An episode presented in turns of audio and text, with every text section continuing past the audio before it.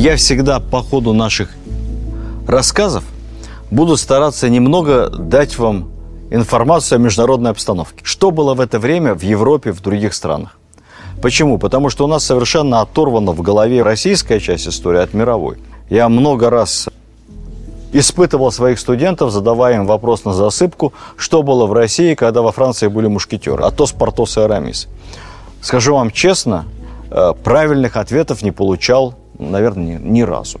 Путаются все. Поэтому вот у нас темные времена, умирает Дмитрий Донской, и начинаются вот те самые 70 лет, про которые мы ничего не знаем – до Ивана Третьего, а что в Европе в это время? Ну, чтобы просто мы понимали, в каком контексте жила Москва. На юге. Знаменитое сражение, знаковая дата в истории сербов на Косовом поле. Османская империя движется с юга, от Балкан в Европу. Битва на Косовом поле происходит в том же году, когда умирает Дмитрий Донской, то есть через 9 лет после Куликовской битвы. Неподалеку от Приштины. Ну, Приштина, помните, тот самый аэропорт, где мой хороший товарищ Юнусбек Евкуров тогда вел спецназ. Наши российские десантники опередили натовцев. Ну, вот вся эта история из 90-х в ходе этого эпохального сражения на Косовом поле. Сербский воин прорвался в шатер султана и убил турецкого султана. Но это не помогло. Битву сербы проиграли. Сербия будет включена в состав Османской империи. А память об этом сражении, которое, по сути, перечеркнуло на несколько столетий независимость южных славян, является важнейшей частью сербского национального самосознания.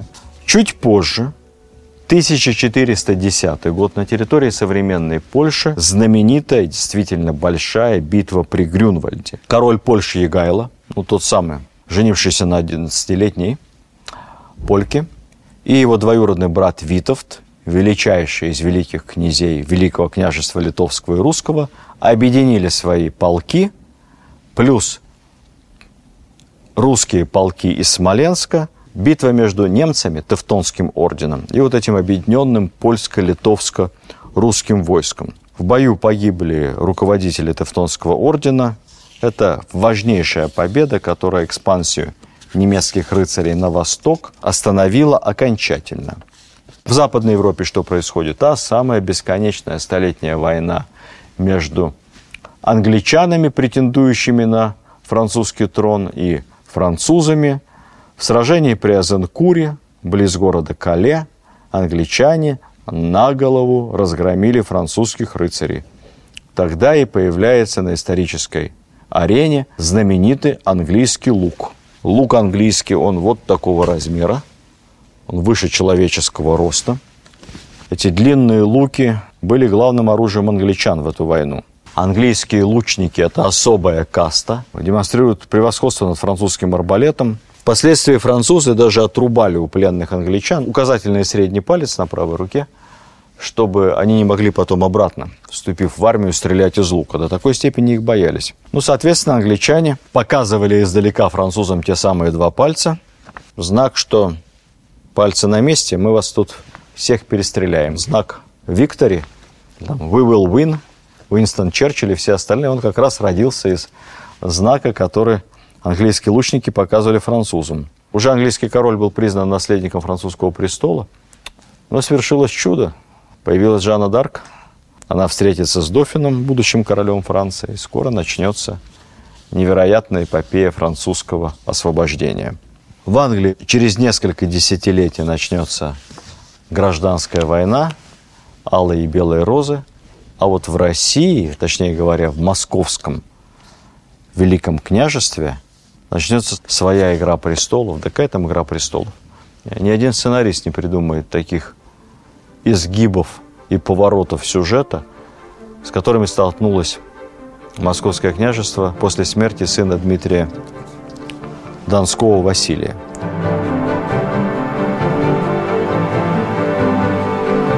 Вкратце вам расскажу эту историю, потому что о ней мало кто что знает, невероятно интересная, но я заранее предупреждаю, что здесь не будет и 5% тех перипетий и сюжетных поворотов, достойных не то чтобы одного романа – Александра Дюма, наверное, целой серии про проклятых королей. Жду, неужели никто не решится рано или поздно это экранизировать.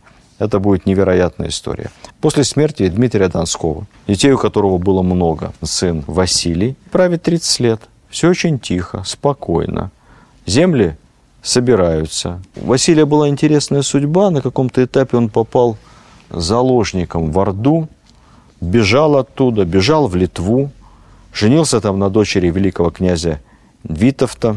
Тогда тесные установились такие родственные отношения между Литвой и Москвой. При этом отец жены Витовт был как бы старшим партнером.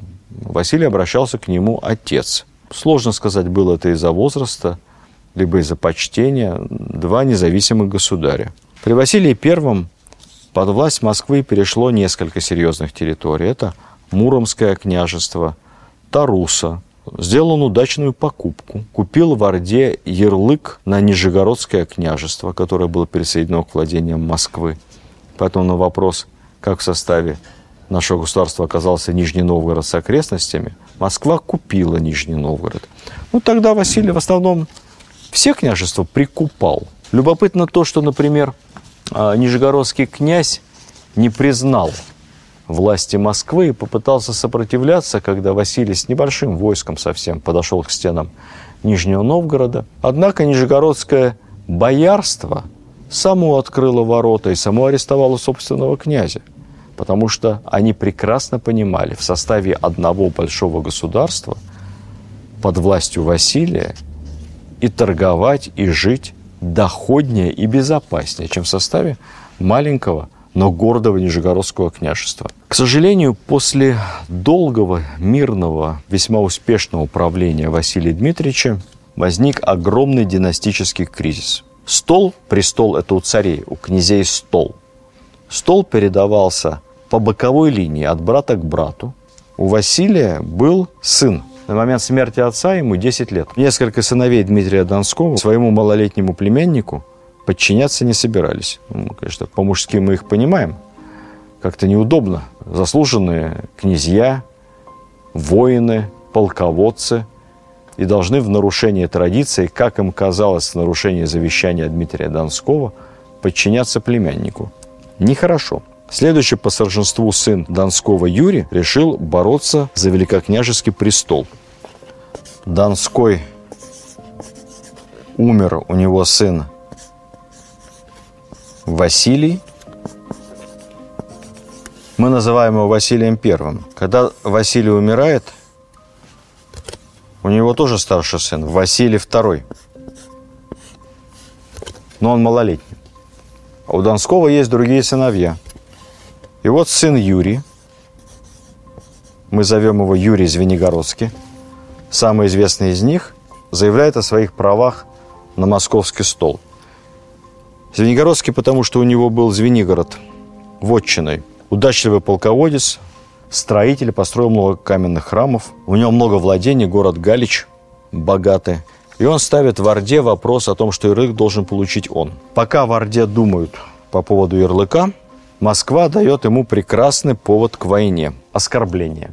Причем оскорбление серьезное. У Юрия тоже сыновья. еще один тоже Василий. Уже третий, но циферку я здесь ставить не буду. И Дмитрий. С Василием вторым они двоюродные братья все. Все они трое внуки Дмитрия Донского. И вот братья и дядя, и все приезжают в Москву на свадьбу. Свадьбу Василия Васильевича.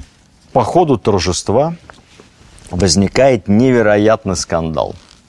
Кто-то из присутствующих гостей, кстати, был один из дальних предков наших будущих императоров Романовых, узнает на платье Василия Юрьевича пояс такой богатый, шитый золотом, украшенный бриллиантами. Пояс – это очень важная часть одеяния знатного, богатого русского аристократа той поры. Она, может быть, даже самая значимая часть его платья. И говорит, этот пояс краденый. Он украден из казны Дмитрия Донского. Я его там видел. И не ты ли его здесь украл? Извольте, пожалуйста, вернуть. Ну, поезд на самом деле, конечно, никакой не краденый. Полученный честным путем, кто-то там его купил или подарил, это не имеет никакого значения. Мать жениха, Софья Витовтна, западно воспитанная женщина, при всех в гневе срывает этот пояс с князя Василия. Этот момент потом послужит сюжетом для известной картины в Русском музее. Ну, представляете, прилюдно с мужчины, с князя молодого, сорвать пояс и при всех обвинить его в воровстве. Ну, естественно, братья покидают свадьбу со скандалом. Это страшное оскорбление. Объявляют войну.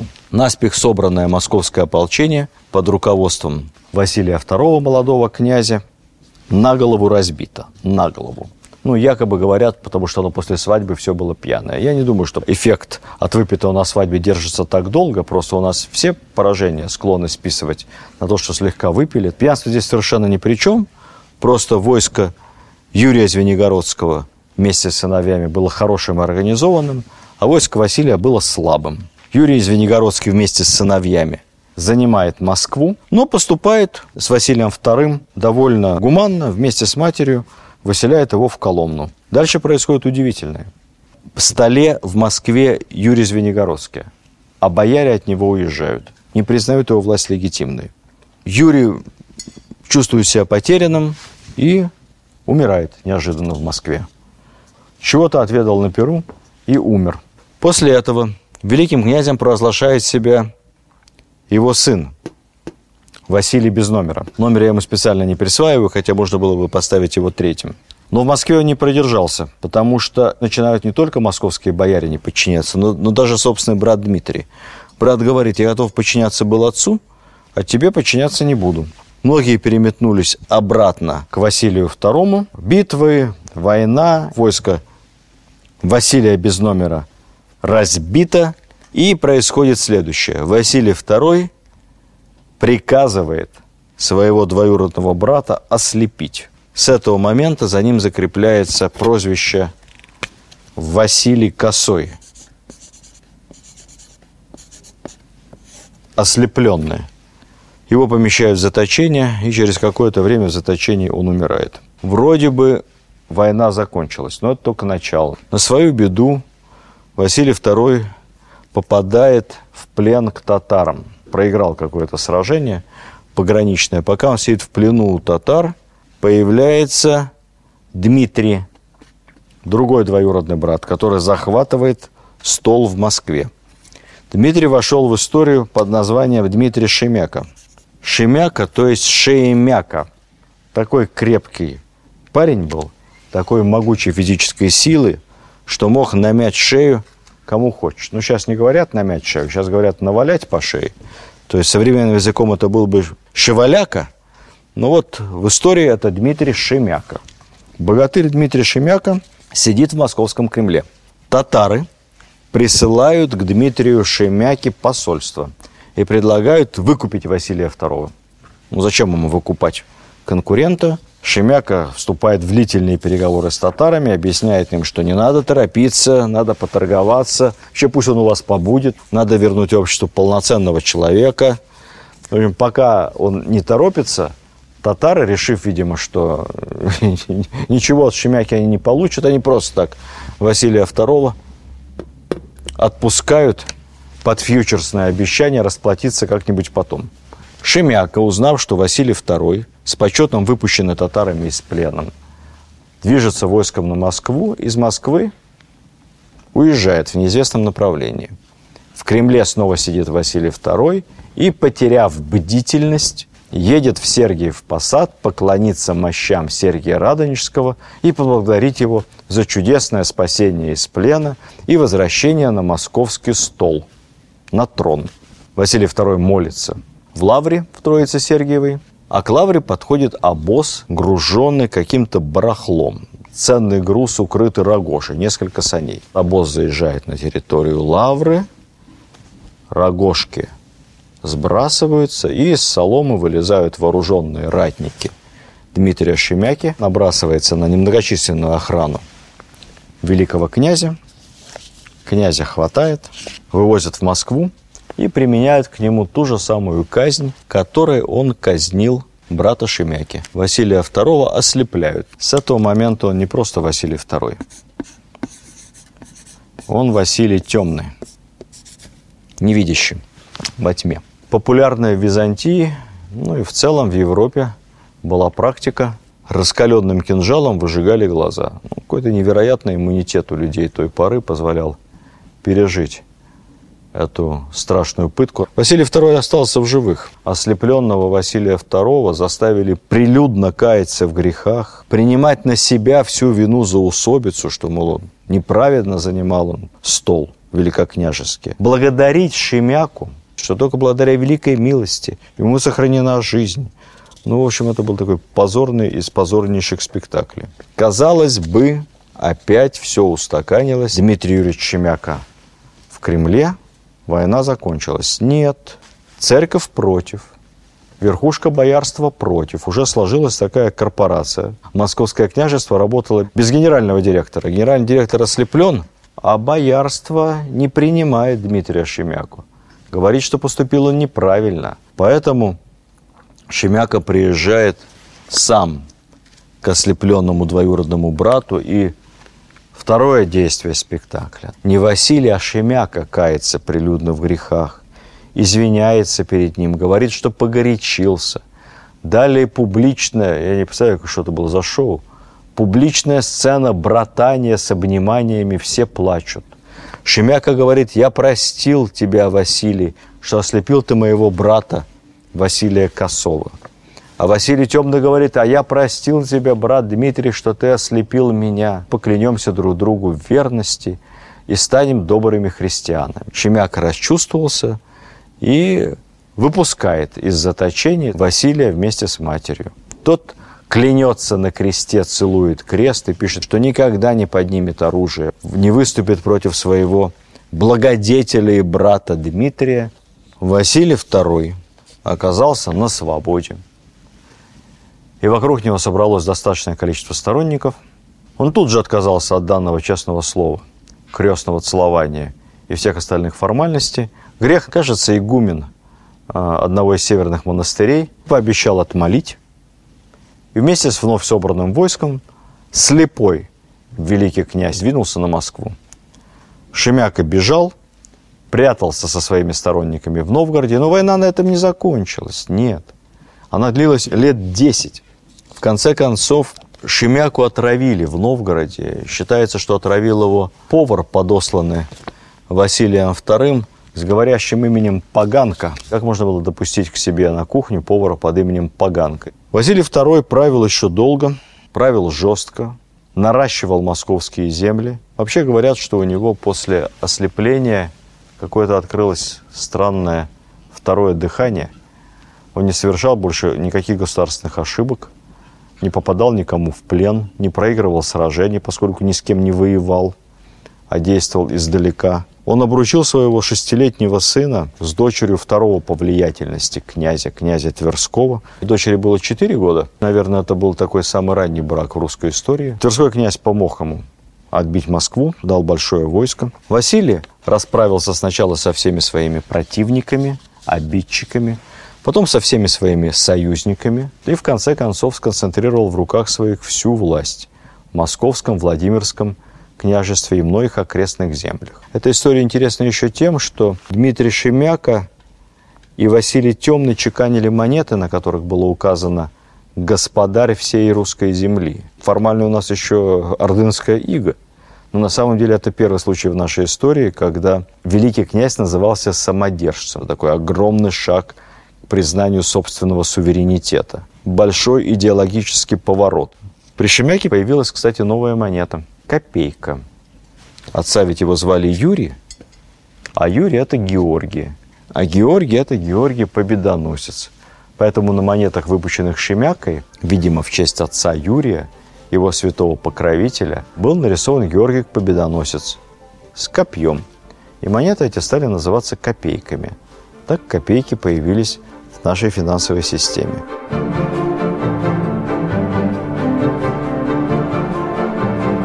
Василий II, ставший темным, был неудачливым полководцем. Но система работала. Все были заинтересованы в большом, едином, централизованном государстве. Гражданская война, смута была никому не нужна. А самое главное, что после всей этой гражданской войны оказалось так мало претендентов на престол, что дробить княжество уже было не нужно. И Василий II своему малолетнему сыну, обрученному на Тверской княжне, передаст огромное, великое, объединенное Московское Владимирское княжество, которое будет в 30 раз больше, чем то Московское княжество, которое получил от своего отца Александра Невского Даниил. Прошло 200 лет. Сыном, которому Василий II передаст свою землю, станет молодой Иван. Иван, который войдет в нашу историю как Иван III, великий государь всея Руси. Но это, конечно, уже тема для отдельной лекции. Василий II Темный передаст своему сыну Ивану, которого он сделает соправителем примерно с 10 лет. То есть с 10 лет мальчик Ваня станет великим князем – он станет глазами своего отца, будет находиться с ним все время. И все время учиться, как править страной. Править страной, которая за 200 лет выросла в 30 раз. А в это время в мире падет Константинополь. Последний оплот православия в Европе. О чем это скажет каждому русскому православному человеку? В мире осталось последнее истинное царство. Последняя страна, где правильно славят Господа. Последняя православная держава – Москва. Два Рима пали по грехам своим. Первый Рим пал, приняв католицизм. Второй Рим пал, приняв унию с католиками. Третий Рим – Москва, а четвертому не бывать. И эта идея дополнит собой смысл собирания отчинных русских земель – и станет национальной идеологией русского царства на ближайшие столетия. В следующей лекции мы поговорим о сыне Василия II, Иване III Великом, с которого на самом деле современная Россия во многом и началась. Спасибо вам за внимание русской истории. До следующих встреч.